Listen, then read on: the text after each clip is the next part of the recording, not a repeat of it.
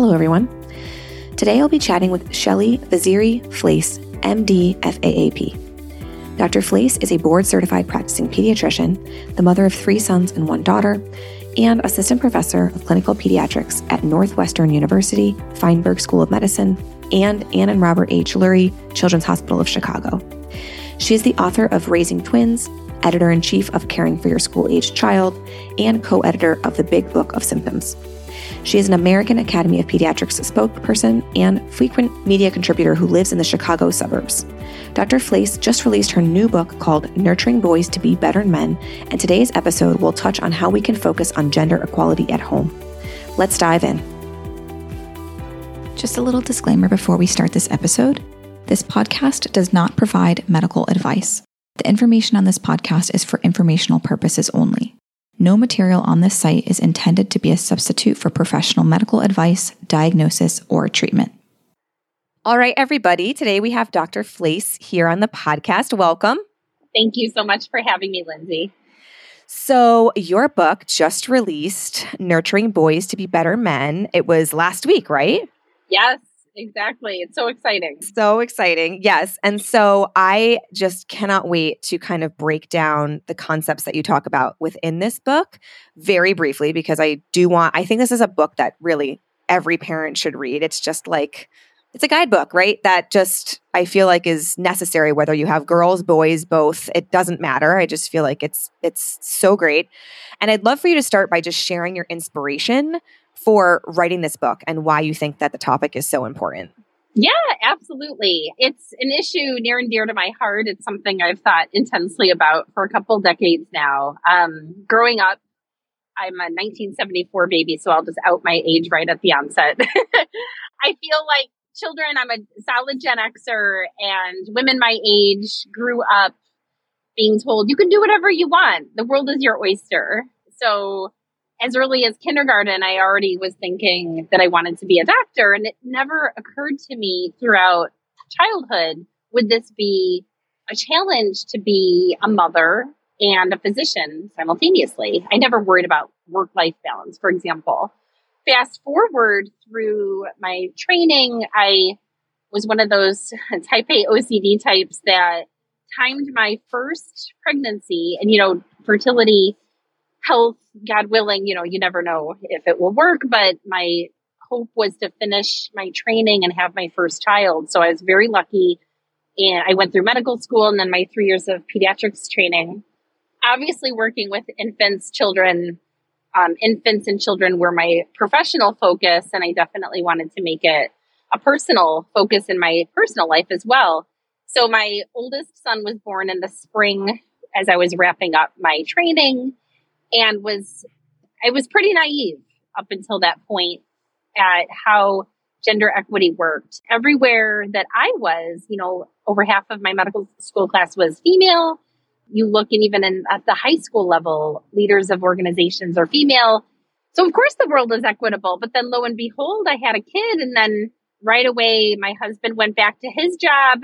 I was the one juggling you know, maternity leave and then, oh, your kid is sick. How do we handle this? The mental load of motherhood. And then right away, I got pregnant with twins. So I had three boys within 18 months. Twins will do that to you, which is awesome and wonderful and part of my OCD type A plan because I was like, well, if we're going to have a kid, let's just pop them all out. You know, thank goodness I'm so fortunate. I have so many people I love in my life who have dealt with fertility and adoption challenges and found parenthood and other routes. But for us, um, I was so blessed to have all these kids, but it really got me thinking, having all these little boys in my home, how I realized that the world wasn't an equitable place and how could we combat that? And part of it is I feel like all along as a female, like, oh, girls, you want to be equal, do this, do that. Even in the corporate space, women are told, oh, learn how to play golf so you can join those meetings with the men. How about the world change a little bit to be more inclusive? And I'd argue that the world is a better place when we have those female perspectives. Yeah. So really it was global reasons and then personal reasons. Not to jump too far ahead, but I even give an example in the book about this math conundrum. And I'm not a mathematician, so I can't speak to exactly what this conundrum was, but it's something about three dimensional space And a female prominent mathematician, after decades of the greatest minds working on this conundrum, it wasn't solved until this woman who happened to crochet as a hobby looked at the problem because she's used to dealing in three dimensions and she was able to make a model to teach other people what this math concept was. So that's like my perfect example of a STEM field, you know, science, math, where like the world is a better place when we have more perspective. So it's like win, win, win all, all, all across the board. Yeah. How's that for a mission statement? I mean, I think it's pretty darn good, right? Uh, well, I was telling you before we started that I mean, I feel so similarly when it comes to the fact that I didn't really see any of this either until I became a parent. Thankfully, I married somebody who believes that he can do anything when it comes to household work or sharing of the tasks and has always been incredibly helpful. And that key discussion that you even mentioned in the book before you have another child it is that discussion of okay well how is this going to switch over the distribution of how we run this household if we add another human being to it right and it's funny because before every single child we had and we have four it was this discussion of, well, Linz, you've always told me you wanted to work and and you never told me you wanted to just leave completely. So you need to make sure that you're able to balance those things. What will that look like? Yeah. Because that's important to you.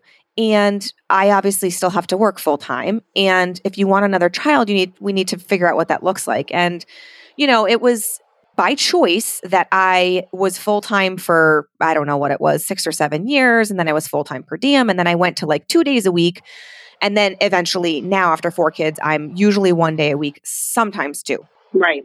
But for me, that was my choice. And I'm still working and I still feel like I'm getting, I'm truly getting the best of both worlds. And you pivot because I think the decision you make when your oldest is a baby, that doesn't stick. I think parenthood is a moving target and the ability to stop, reassess where we at, what's working, what's not working, because it's an evolution and there's definitely seasons to parenthood and what you do during infancy, toddler, preschool age is different than elementary, middle school, high school. So I love that you guys are reevaluating. Absolutely. And, you know, you learn with each kid what you're capable of. You're like, okay, well, I've gotten to three. I don't know. Can we handle four? And then we were like, at this point, like, I don't know. I don't think it matters anymore. exactly. Going from one to three for me was a bit of a challenge. Going from three to four is a piece of cake. Like, I felt like I could juggle that kid while riding a unicycle. right. I know. Although I will say now, I'm like, I don't think in a million years I could handle a fifth. Like, I mean, not even like it's a possibility, but like, I I tell them all the time, I'm like, I, there's no way, there's no way I could do it. And now I've just uh, draw like I drew this hard line in the sand. Like, this is not a possibility for me, right? Ever. Right.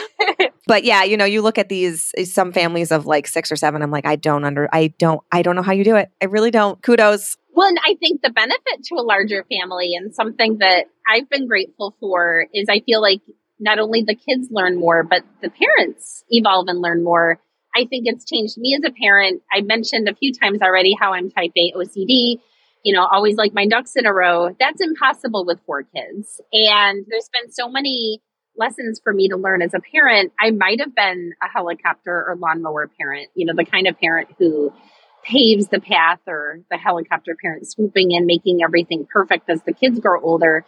But as a working mom before, like that's not anything I could have ever done. So my kids at a very early age started to learn more responsibility for household tasks and preparing their lunches for school, which I think in all in all is a win-win and it's life skills. And it's interesting because my book originally was supposed to be how to raise kids for gender equity and through the production became more boy focused.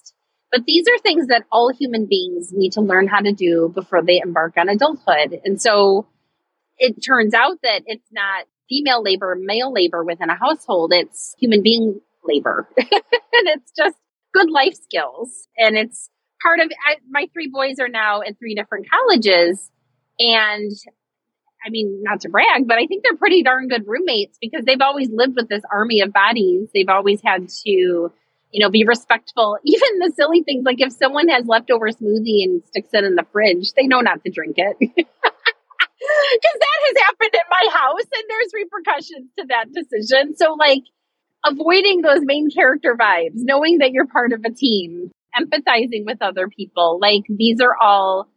I would say not to turn this podcast into why you should have at least four kids, but I think that we've had so many built in life lessons because of the sheer numbers. And I think also because I have three boys, I was able to see the diversity there, even though two of the three are so supposed quote identical twins. And we confirm they are technically identical twins. They're so different. They are completely different people.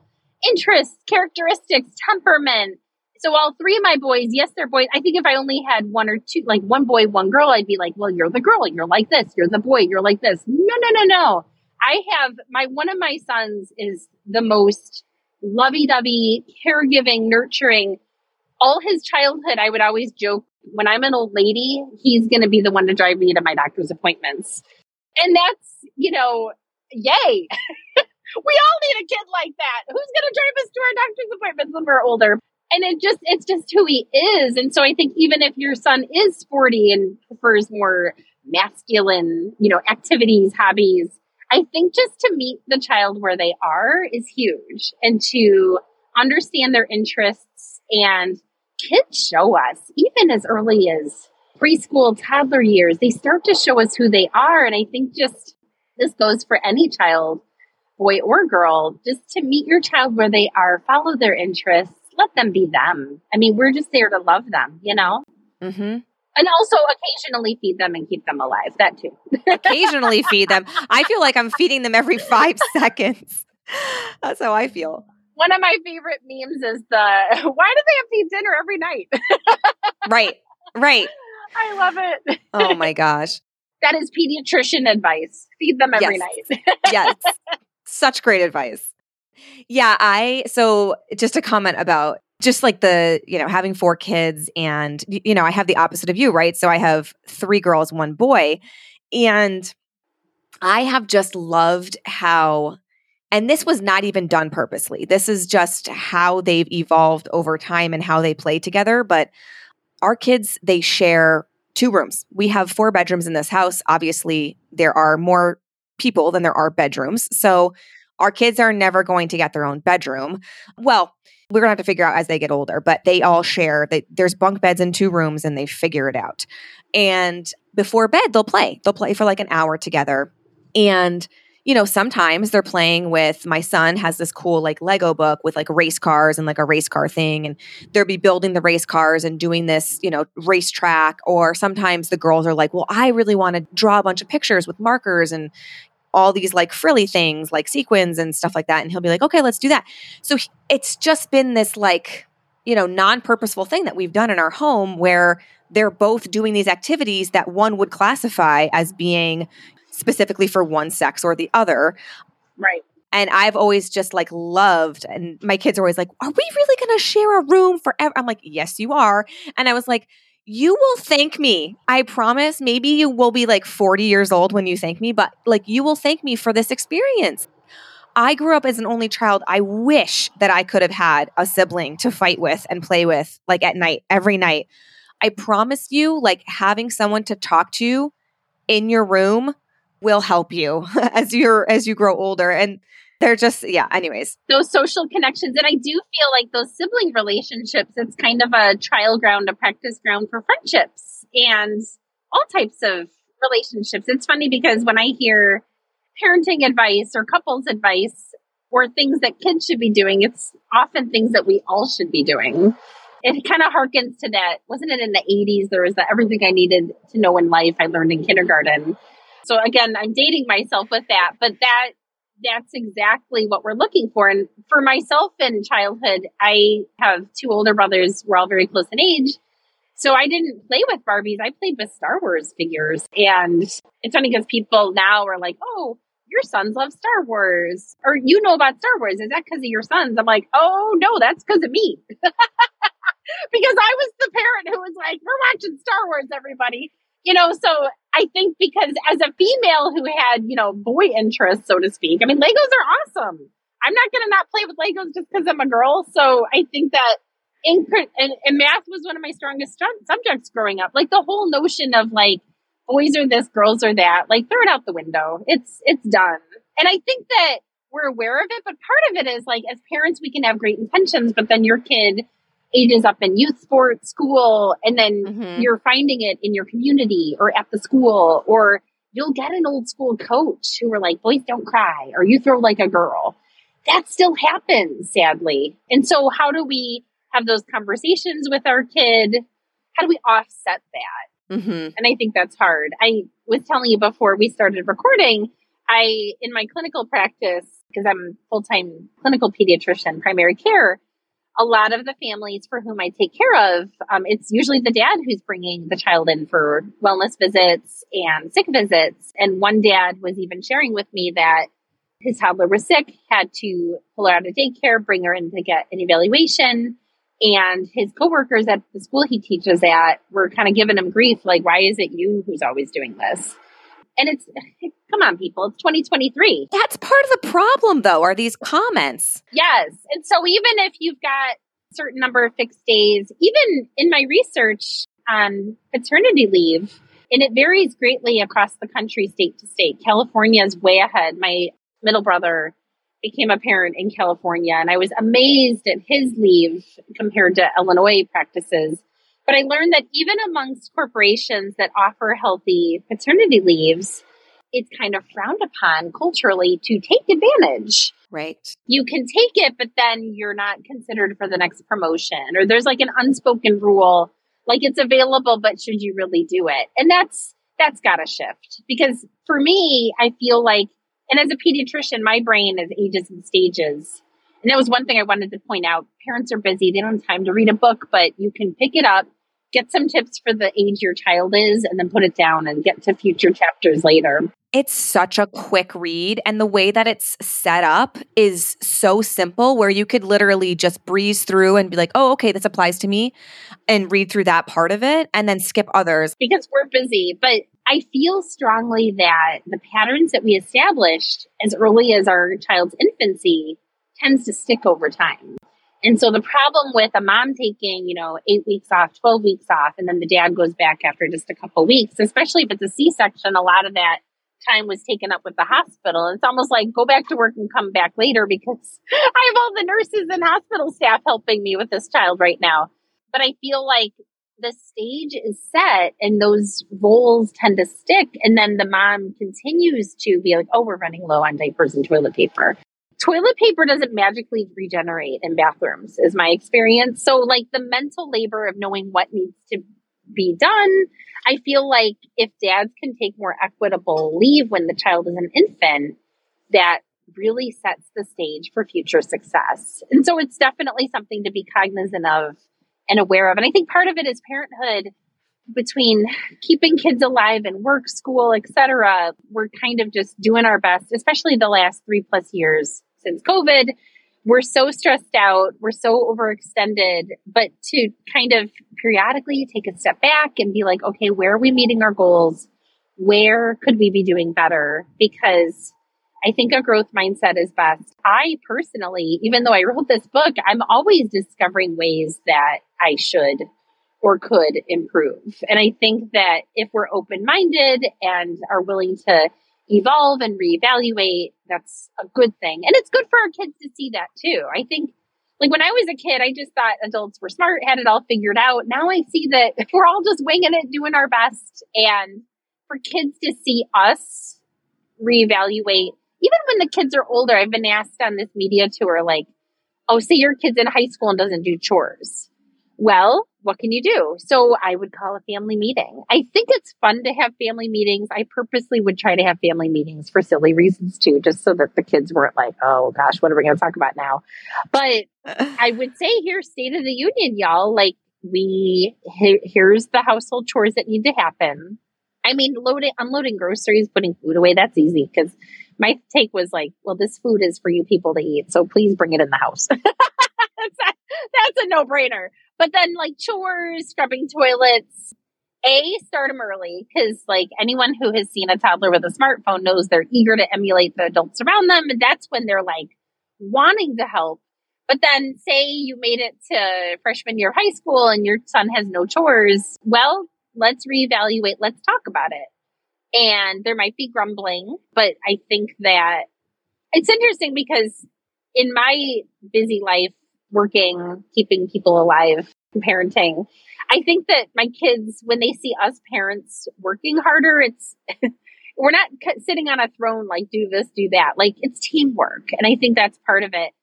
I would just be cautious to not phrase it like help mom, because then that mm-hmm. means the default setting is the mom does everything. Right. I would phrase it in the, along the lines of like help the household, be a team player.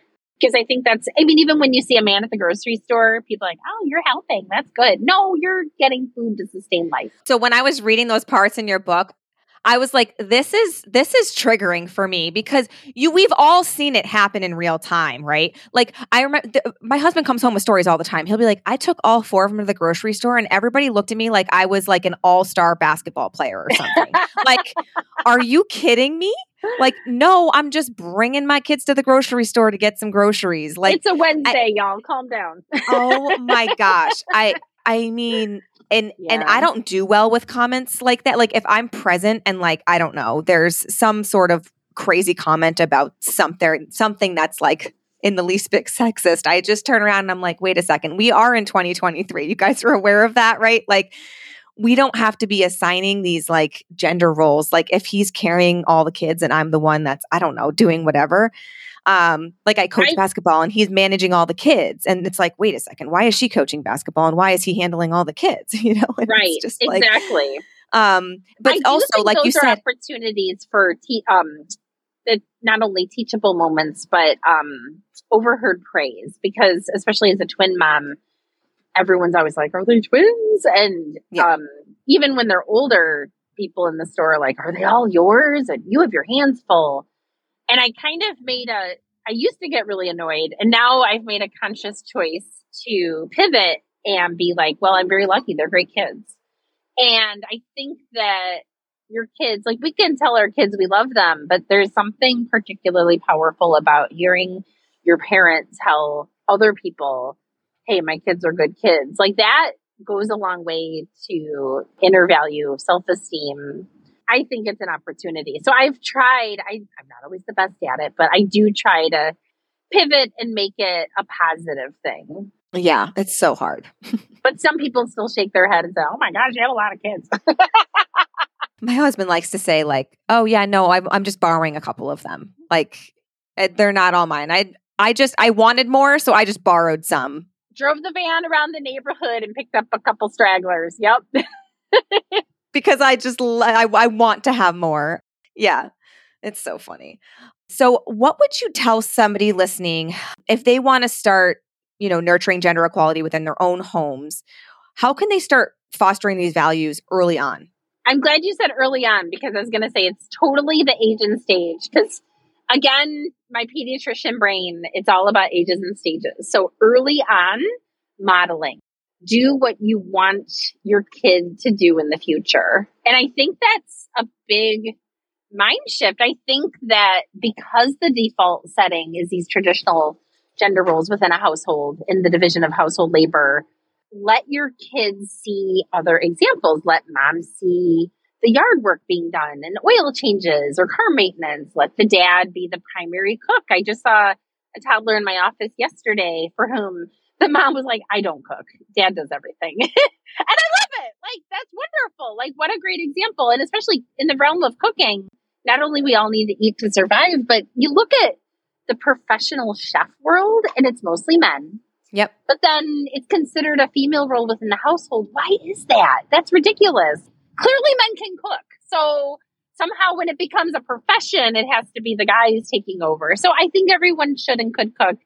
And I think when viewed through that lens, because I think because gender roles are so clearly defined, the default setting is always going to be there. And unless we consciously think about it and are somewhat subversive against it, so to speak, the default setting will just continue. So I think that's one of the tricky things. Like, and I think that if you're already thinking about it, you're already halfway there. Right. But yeah, what when viewed through the lens of like you imagine your son, should they choose to be a parent in 30 years, what do you want their house to look like? And actually, there's a whole social media boost this year of moms and grandmas doing certain activities with their sons. And the tagline is typically so their future partner will thank us. But like to me, part of you asked early on, why did I write this book? In some of my circles, I'm in a bunch of social media groups, and off, too often there's a default setting of moms my age, like, oh, this is, you know, we're packing for a trip. I did everything. And then at the final minute, they decided they needed to stain the deck or something like that. Like, it's kind of a bemoaning, like, why is my husband this way? And I always look at that like, instead of, I, I can't change adults now, but I go to work every day and I deal with babies and kids. And I'm like, how can we make sure early steps now prevent that later? So that's always like my positive instead of, and I think this is something that sets my book apart from other parenting books about gender issues. A lot of it is like the current state of the union, things are bad, but I, I can't look at it like that. I want to be optimistic. I want to be like, well, what, what can we do? right. You're so right. Me Too movement, toxic masculinity. It stinks. Well, what can we do? Well, we can take baby steps to make sure our sons aren't. Because ultimately, when you hear those horrible stories, whether it's a school shooter or toxic masculinity or a Me Too event, it's somebody's son. And so, by golly, I don't want to be the parent who raised the kid who engaged in, you know, I, I took this gender roles within a household to an extreme, but, but part of it is just that prevention stuff. But also to the original question of gender roles early on, there was a big study that just came out this summer. They examined toddler and preschool kids in the US and China, and those kiddos were already internalizing gender roles of the division of household labor. And that really, there's not a lot of research in that area.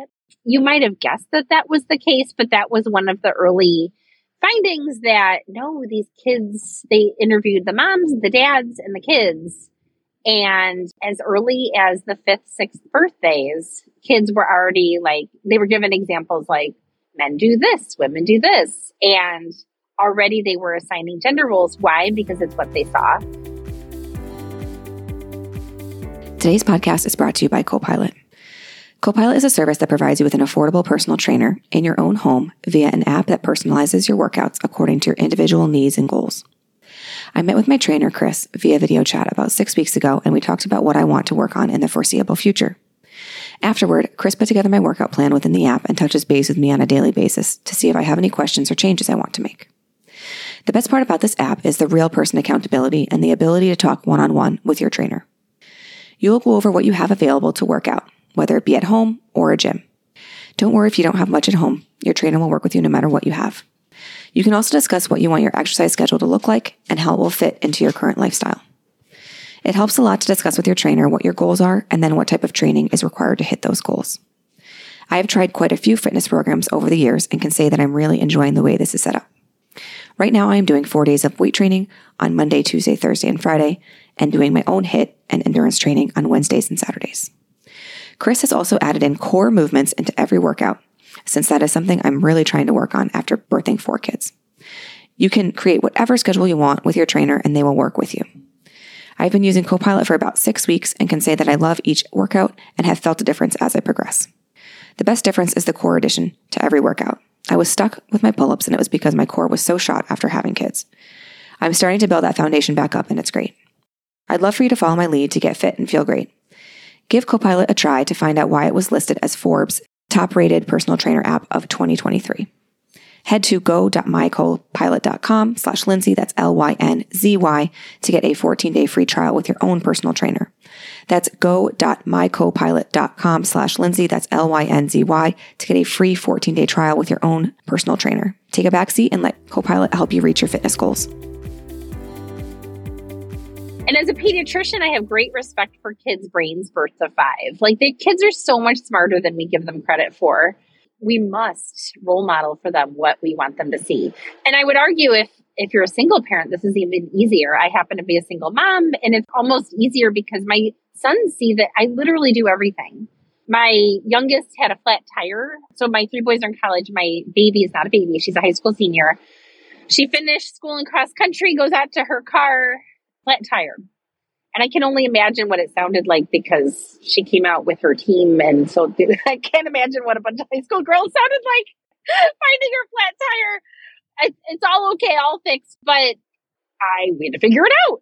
And we had to figure out how to get the spare out. And so my kids literally see their mom doing all the things, whether it's working outside the home or finding the spare tire. And let's be real, Google helps because you better believe I could have dug out the paper owner's manual in the glove box. I Googled that. I Googled that. Yeah. I mean, there's the YouTube video. We're getting the spare out. We're making progress. So thank you, technology. But bottom line is whether it's a two parent household or a single parent household, it's ironic because I think single parents and same sex parents have the advantage here because for sure in my research that was another consistent theme that same sex couples are don't fall prey to those gender lines. And so they report greater happiness but we don't get to choose that. So for those of us who were in two sex households it's something that we need to we need to swim against the river as it were. So I want your advice for those of us that, you know, we fall into those traditional gender roles. Probably because, like, I guess you could probably say that our family has traditional gender roles in that I am mostly home, even though I still work outside the home, but I am the one who will be available if a child is sick and needs to come home or, you know, that sort of thing. Like, I have to be that person because the flexibility. Right. And so that would be considered traditional. So, how do you talk to parents that are trying to strike this balance without reinforcing the stereotypes? Great question. I think that despite living a somewhat more traditional role, exposing your children to other perspectives. It's interesting because I'm thinking out loud here and a lot of pediatricians happen to be female. So I've heard a lot of stories about little boys who finally realize that boys can be doctors too. I love that. because all their lives they've only seen female doctors because it's usually the pediatrician. So in my efforts to expose a child to people in the workplace of, you know, diverse cultural and ethnic backgrounds, skin colors, gender, pediatricians usually were female, so that may not be the best example, but dentists, other professionals, letting your kids see that. And then reading books. I'm a huge fan of age appropriate books at all levels and making sure that the books you're reading with your kid, because we should all be the one thing parents always ask me, what's, what's the one thing I can do with my parents, um, or my, my kiddos to help them maximize. I even have some parents the kid is two months old and they're like, how can we maximize their future academic achievements? I'm like, well, first of all, calm down. first of all, take a breath. Let's get through this stage first. But reading books with your child, having plenty of books all over your house is like the number one best thing you can do. And letting your child see you read is huge. And so to that end, each of the chapters has age appropriate resources and it does get into TV and movies as well. But I'm thinking out loud here, Hidden Figures even has a kid version where little boys can read about women who help NASA figure complex Concepts out. Even with a more traditional household setup, there's books you can expose your child to, media you can expose your child to, conversations, and even teachable moments when you see a show and it's the old school traditional role models. What do you think about that? And just have a conversation. It doesn't have to be a big thing it can just be a back and forth for four minutes. Like, I think just to show your kiddos that you're thinking about it, see what they're thinking about it, that communication and connection is a huge part of it. Yeah, absolutely. And I think sometimes we we think too hard about it, right? Like how can I oh, yeah. do this complicated thing? But again, like you said, it doesn't need to be very complicated and it can be something very quick. I mean, kids like you said, they're they're sponges. They soak up literally everything. Yes one of our kids, she the other day, she was like, Well, she's talking to my husband and she's like, Well, mommy's the boss. So it's like whatever she says. and he's like, Wait, what? And, and we were like, okay, like, you know, just because mom's home, majority of the time you get to ask her all the questions, you know, we're both trying to run the family together and share all of the things that need to happen here. And not one person is a boss, you know, but it was so funny because she's like, well, she's the boss. Like, so whatever you say is not what, you know, not what goes. That was kind of your, that was kind of your, when kids realize that boys can be doctors too moment. oh, men can be bosses too? Yes. Yes. so funny. So I, I wanted to touch on raising boys and allowing them to feel the full extent of their feelings because you know that's obviously a big one when it comes to i don't know you know your boy starts crying about something and then it's like oh boys don't cry don't cry or whatever it might be that people have done in the past and how can we foster like empathy and emotional intelligence within our boys as they're growing up so often people think boys are quote unquote easy and I kind of bristle at that comment. It breaks my heart a little bit because I would argue that if you think boys are quote unquote easy, you're doing it wrong. Why would we inherently think that we don't need to talk to our sons as much as we talk to our daughters? Mm-hmm. And it, each child has different levels of communicability. Some kiddos are just like, and from a very early age are very forthcoming and chatty, and that's awesome others, boy or girl, may not be as forthcoming or chatty.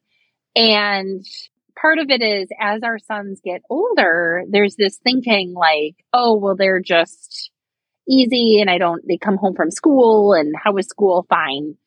No, we need to have those conversations. We need to know what's going on in our kids' life. And so, um, there's a few tangible things we can do. And I think this is one of those kid advice things that is great for adults too.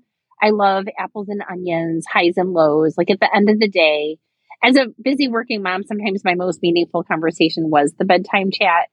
And of course, by the way, anyone, any parent listening will know that that's when you find everything out. By the way, it, it, really is. It's the it's the eight o'clock, like down to the wire. Like, oh, can we talk? Like after you've already done all the bedtime things. Yes, you're ready to say goodnight, and they're like, "Well, let's talk about this." And it's like, I guess we're talking about this now. And it's an hour of like just yeah, yeah.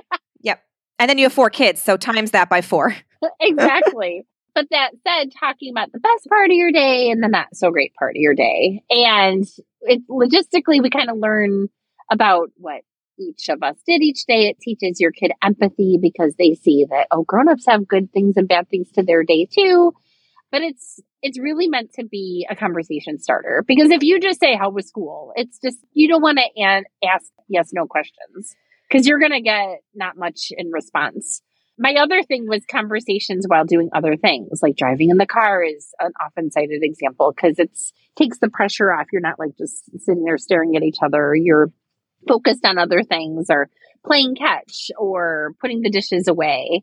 I find that with my sons, the conversations that happen while we're doing other things are the best ones. And being available, especially as kids become teenagers, I think parents often fall into the, well, they're busy, so they don't need me as much. But I've noticed that as my kids went through high school, to be available to them, I'd be like in the vicinity doing my own thing. But if they needed, if they wanted to come up and chat, they could.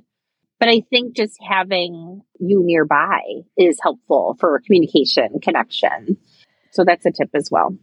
Yeah, no, that's that's so that's great advice we try to do that at the kitchen table at dinner. And I have found that some of my kids, depending on the day, might not want to like share something that the whole table will hear, you know, like you have siblings, you have, so it's the bedtime, I kind of understand it, right? Because it's just like this one on one type of situation. Whereas if you're trying to chat about your day at the table, not everything about your day you know, is something they want everybody to hear.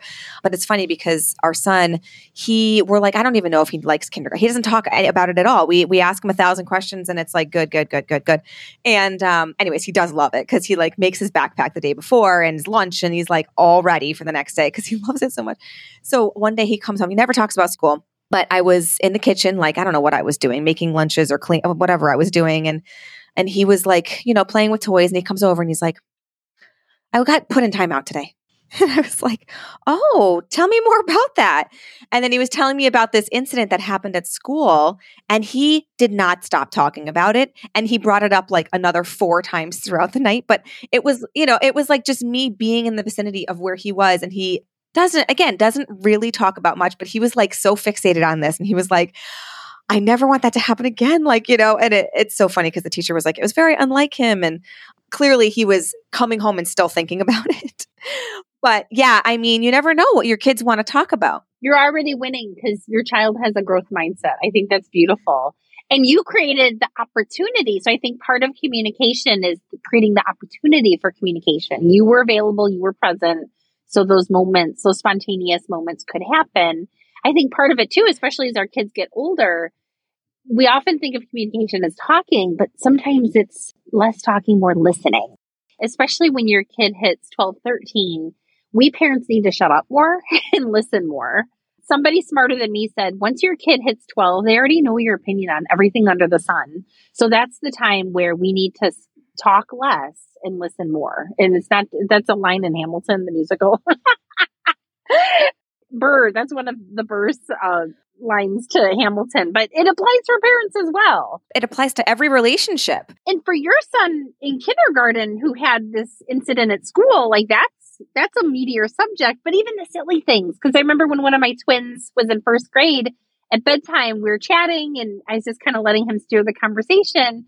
And there was a pause and he's like, There are no chimneys at college. How will Santa bring me Christmas gifts? and I'm like, you six year old wondering how you're going to get presents in college. I mean, it's an important question. Okay. These are the things that we think about. So whether it's meaty stuff like your kiddo's experience in the kindergarten class that day or just the random I mean, that's like the joy of parenthood, right? Like those, those are the moments that, like, that's why we're here.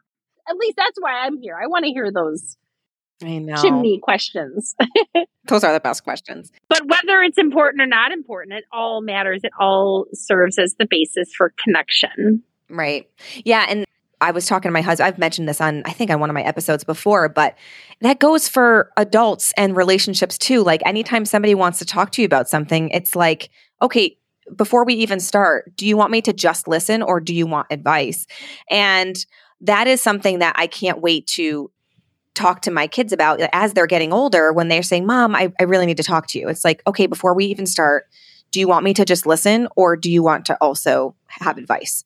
And I think it really helps steer that conversation in the right direction because I think oftentimes as parents, we're trying to solve problems for them and they're not able to come to their own conclusions because of that, you know, especially if it's something that happened at school where the kid is like distraught, like, I don't know, they were getting made fun of or what have you. And you were like, oh, well, it's okay. It's okay. Why don't you do X, Y, and Z instead of kind of letting them kind of feel that and, you know, figure out. We jump into troubleshooting mode. Right. Because we want, we don't want them to feel badly. I mean, it makes sense. Well, birth to five, we do need to troubleshoot.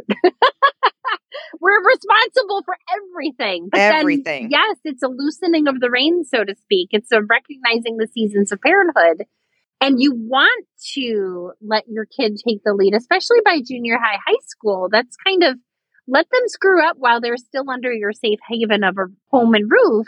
Because then when they're off on their own, they've got some experience under their belt. Because we hear all the time about college kids who leave home and they're so overwhelmed because it's the first time in their life.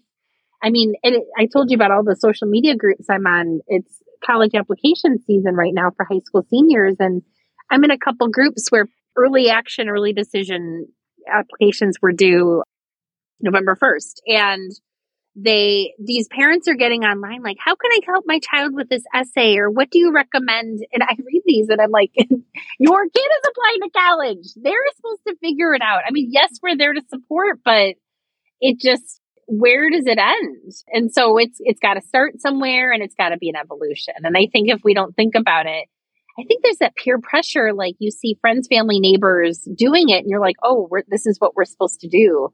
I know this one college prep group that I'm in, it's kind of a hysteria that feeds upon itself. And there's a couple of us who are like, let the kid do it. Have the kid talk to their counselor. Even logistical things like getting transcripts over. Your kid needs to know how to talk to the grown-ups at their school to get their transcript sent over. Period end of story. Because what are they going to do when they go to college? yeah, they're they're going to be off on a campus. Are they going to call mommy? like I hope not. right. I mean, they're going to well, they're in for a rude awakening once they go because then you know nothing is done for you. So yes, and it's interesting is in my pediatric practice, kids turn 18 and legally then we need to interact only with the 18 year old. Um, um, we have special forms like it's okay to let my parents know my test results are XYZ. But we'll have parents of young adults calling, like, I need to know blah, blah, blah. And if we don't have those forms on file, we have to say this needs to be routed through the patient because they are a legal adult. And that's always, there's a batch of families for whom that's a surprise. And so I think that's, that's what's crazy about parenthood. As I said earlier, like they're always our babies, but then they're not our baby. Right. In my heart of hearts, I've always got that mama heart. Like, yes, you're, of course you're my babies, but like they also need to function. And it's, it's an evolution and it's, it, Rome wasn't built in a day. You've got 18 years, but it's got to evolve over the years. So, this applies for boys or girls. All right. So as we wrap up, I want to ask you one more question. I mean, I have a million, but this is going to be the last one. it's going to be the last one. What personal experiences or lessons have you learned on your journey of motherhood when it comes to nurturing your boys to be better men? I think that I was blessed to have three sons in the sense that they are three unique individuals with different characteristics, temperaments, hobbies, and I had this lab, so to speak, within my own home of seeing that play out and to know that meeting the child where they are is not only okay, but it's the best thing you can do for their self esteem. Ultimately, we want our sons to join the world with a good sense of who they are. we always, as parents, are like, if everyone jumped off a cliff, would you do it too? Like positive peer pressure, negative peer pressure I want my kids, as a pediatrician, we've seen such a mental health crisis amongst our adolescents. It's something I struggle with with my patients in the clinic every day. I want our kids, our sons, to have a strong sense of self, to have a strong self esteem, to know that when times are tough, that they have people that they can count on, who they're not going to judge, but are going to be supportive. It's interesting. I've seen this in a few places be the kind of parent who, if your kid stumbles upon a problem, like, I got to ask my parent for help on this, not, oh no, my parent's going to kill me when they find out. Be the first one. Be the one that your child feels comfortable coming to you to talk about these things. Because just in my line of work, I, our adolescents and young adults are struggling. Even extending to current middle aged men, there's this um, loneliness epidemic.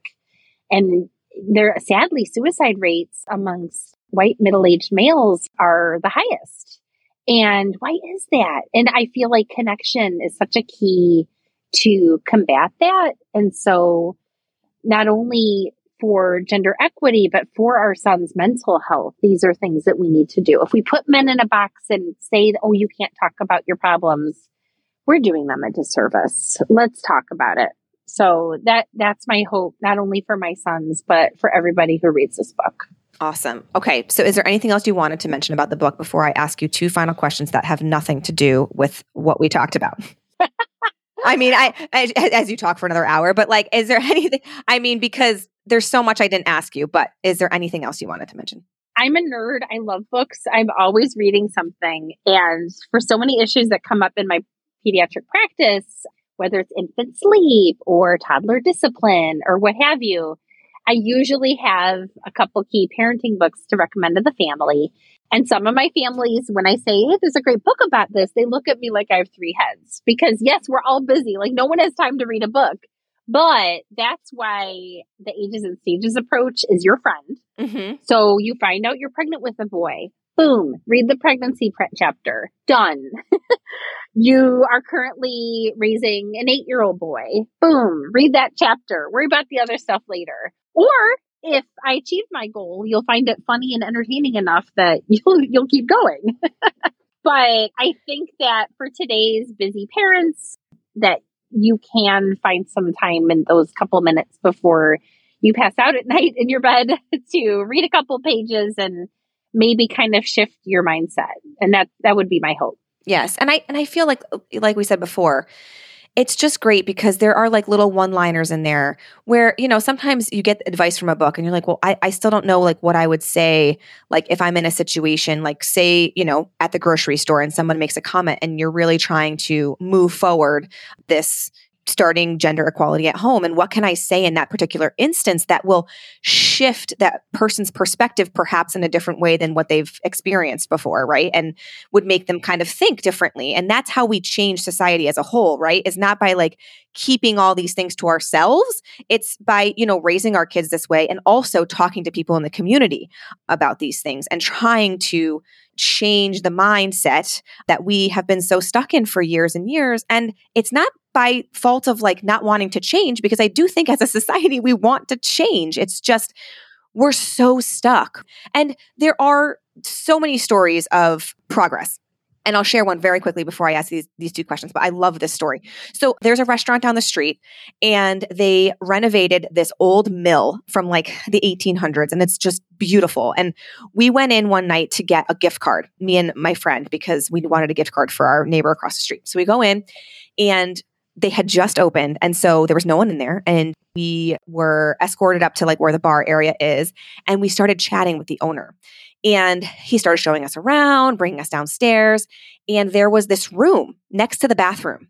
And it was this room with like a lounging leather chair and like a refrigerator and like all these things. And I was like, what is this? And he's like, oh, that's the breastfeeding room. And then there's a refrigerator for milk in case you need it. And then there's a changing table. Amazing. And he's like, also, there are changing tables and all of these things within the men's bathroom. And I was like, I was looking at him like at 10 heads because I was like, I'm sorry, wait, what? And he goes, Well, I, he goes, I was so sick of changing my children on the floor or bringing them to the car to get changed because so many facilities don't have a changing room within the men's bathroom. He's like, It's just such a simple thing. And I was just like, Oh my gosh. Like, you know, so, you know, you have these instances where you're like, okay, no, we definitely are progressing. That's a he for she advocate right there and I love it. Let's go compliment his parents because that's exactly the goal of this book. He happens to be male and he realizes that, oh, we've got to have a secure place for breast milk.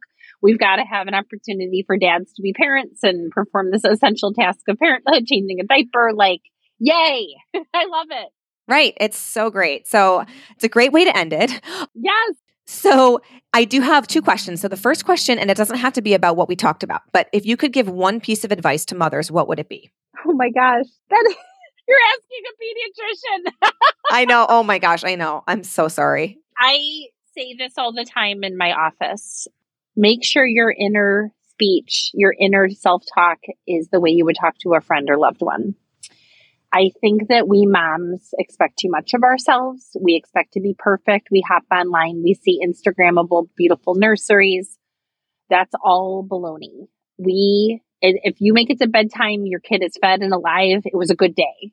And be kind to yourself because in my daily practice as a clinical pediatrician, I see moms trying to do too much, trying to be everything I think I'm Gen X. I saw a sad study that said that millennial moms are more stressed than any other generation in terms of motherhood. And I think part of it is, yes, gender equity has come further, but then you've got social media pressures. Because when I was having kids, the internet existed, but Facebook, you know, the, the other social media apps weren't in existence yet.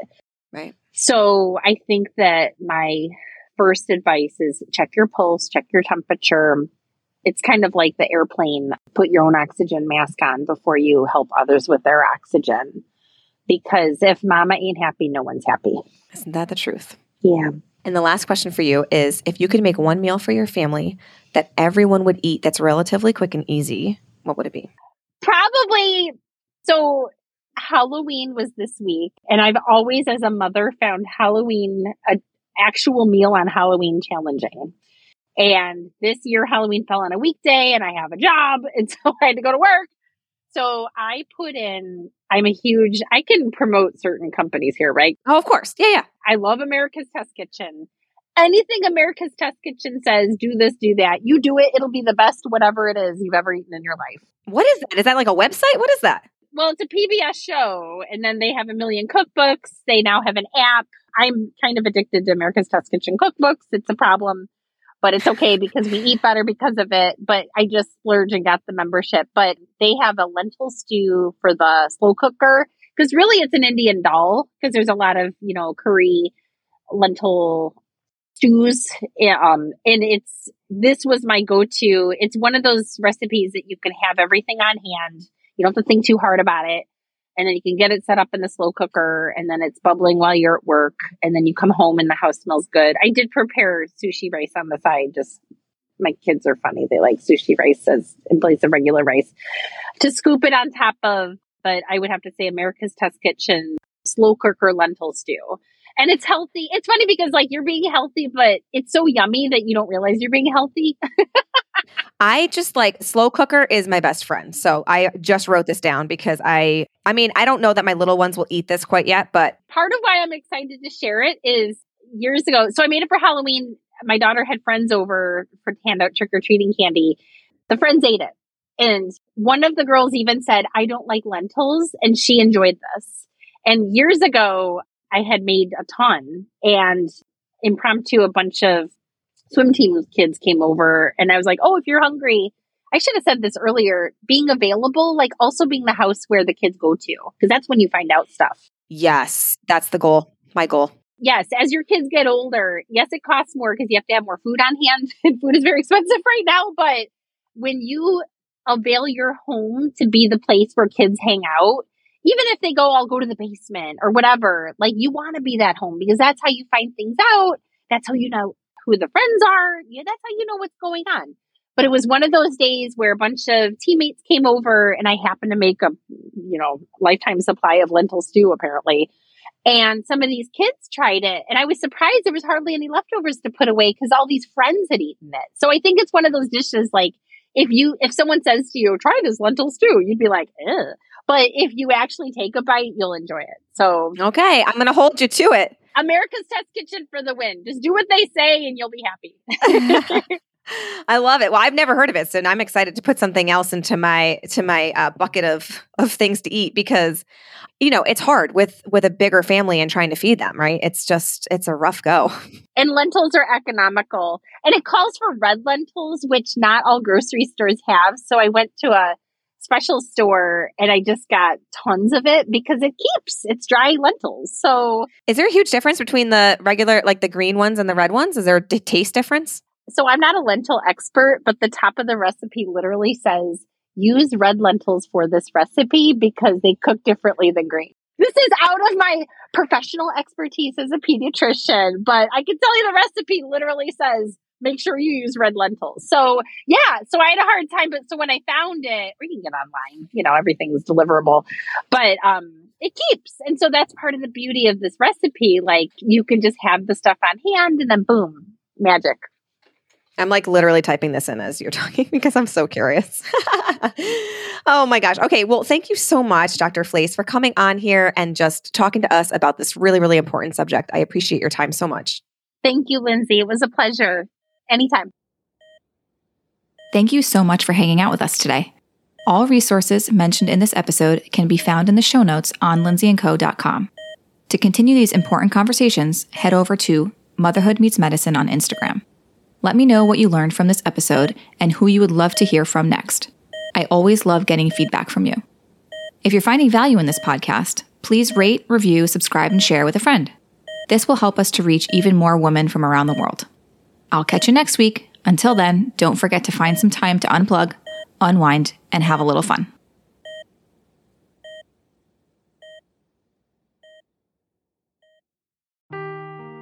Seeking the truth never gets old. Introducing June's Journey, the free to play mobile game that will immerse you in a thrilling murder mystery. Join June Parker as she uncovers hidden objects and clues to solve her sister's death in a beautifully illustrated world set in the roaring 20s. With new chapters added every week, the excitement never ends. Download June's Journey now on your Android or iOS device or play on PC through Facebook Games.